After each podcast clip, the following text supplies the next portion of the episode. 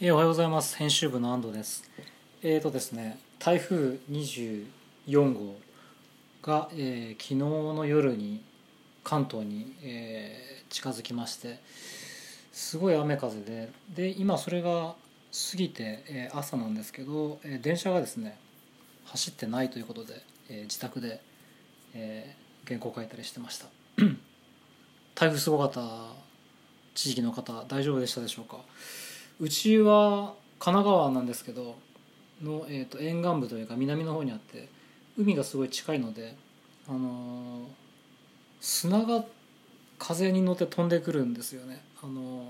潮風に乗って砂が飛んできてそれが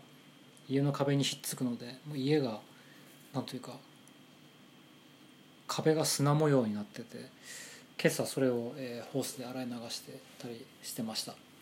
風がすごくてですね昨日の夜はもう家が揺れ揺れるぐらいの風が吹いてましたね。はい。あの近くでもなんか塀がぶっ飛んでたりとか車の上になんかあの木が倒れたりしてましたよ、えーまだまだちょっと風が強かったりするのでそしてまた来週も、えーもしかしたら台風来るかもっていう話になったんで、えー気をつけましょう皆さん。はい。という感じでなんですが、えー、とその台風が来る前にですね ライターの木立さんと一緒に、えーいつだこれ土曜日かな？えっ、と都内の早稲田にある、えー感染症国立感染症研究所っていうところに取材に行ってましてこれがすごく面白かったです。あの感染症なのでウイルスとかですねああいう、まあ、バクテリアとか細菌だとかそういうあの研究をしてるとこなんですけど1年に1回その一般開放するっていうんで、えー木立さんと一緒に行ってきてですね。な全体的にはその子供向けみたいな感じでやってるんですけど大人が行ってもものすごく面白くてですね。あの僕前も話したかもしれないですけど「日経サイエンス」っていう雑誌をずっと、えー購読してましてウイルスってやっぱり新しい発見がいっぱいあってですねそこで読んだ話とかをあの研究員の人に聞くとすごい喜んであの教えてくれるんですね。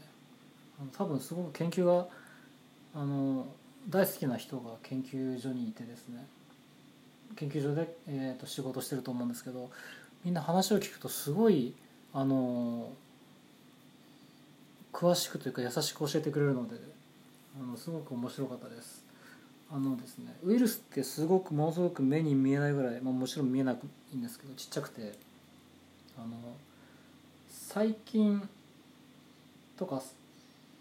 との違いはですねウイルス自体はこう細胞を持ってないのでそれ単品では生きていけないんですね。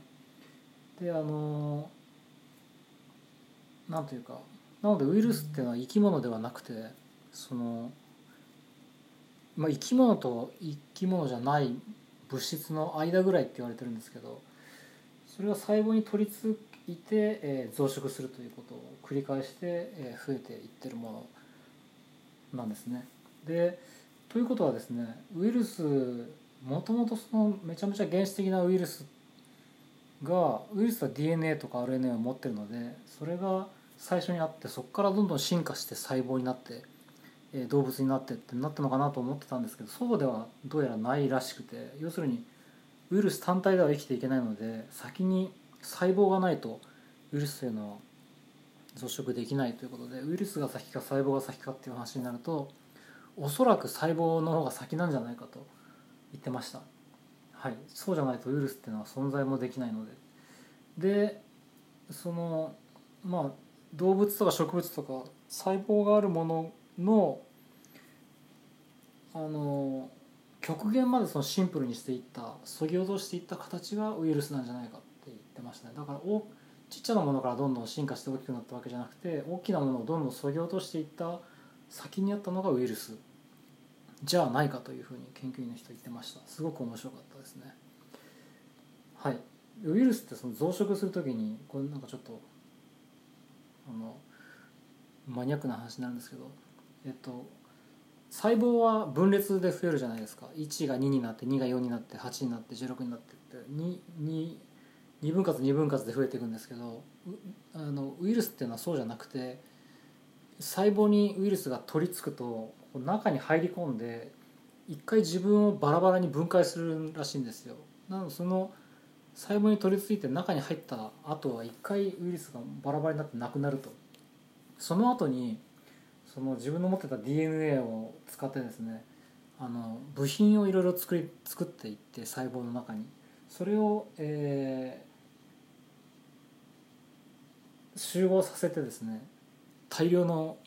自分のコピーを作り出して放出するという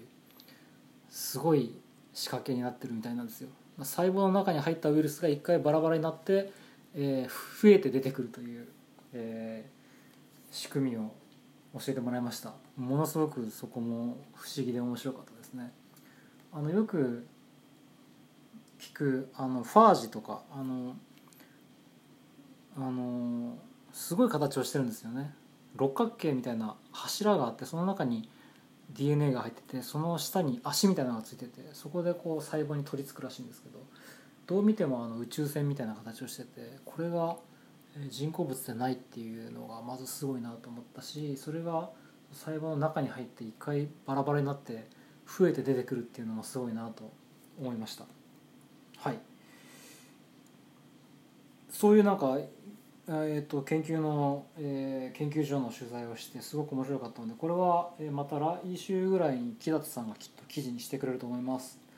はい楽しみにしててください。はい。それでで来週末はあれですね、えーと、デイリーポータル Z の16周年、えー、記念イベントがあります、えー、16年ですね。あの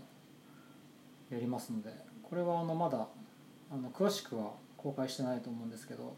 えー、はい準備を進めておりますのでこちらもお楽しみにしていてください。ちょっと実は僕はこの、えー、と日にですねあのまたレースを走ってるので今回は参加できずということで申し訳ないんですけどもあのまたですねえっ、ー、と6日10月のん7日の朝からですね6日の夜にエントリーをして、えー、7日の朝に、えー、スタートして、えー、8日の夜ぐらいに、えー、ゴールするという、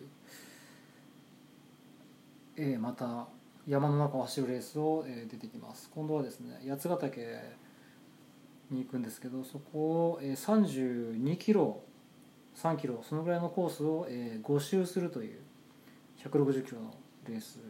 に、えー、出てきます。これ前回、えーと、9月の終わりに出たレースで、えー、前にも話したと思うんですけどポイントを,、えー、得たので次もしこれでポイントがもらえたら、えー、来年レースにエントリーできてその再来年のレースにもエントリーできるかもしれないという、えー、ことですね。はい。のでまだまだ目標とする、えー、レースには程遠いんですけどもあの一歩一歩ですねそのポイントを貯めてなんとか頑張っていこうかなと思っておるところです。なので今回のその16周年はちょっと不参加で申し訳ないんですが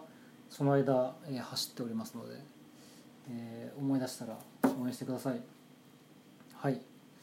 そんな感じでしょうか。えー、はい。今まだ家にいるんですけど猫がびっくりするぐらいの風が吹いてて、えー、家がギシギシ行っております。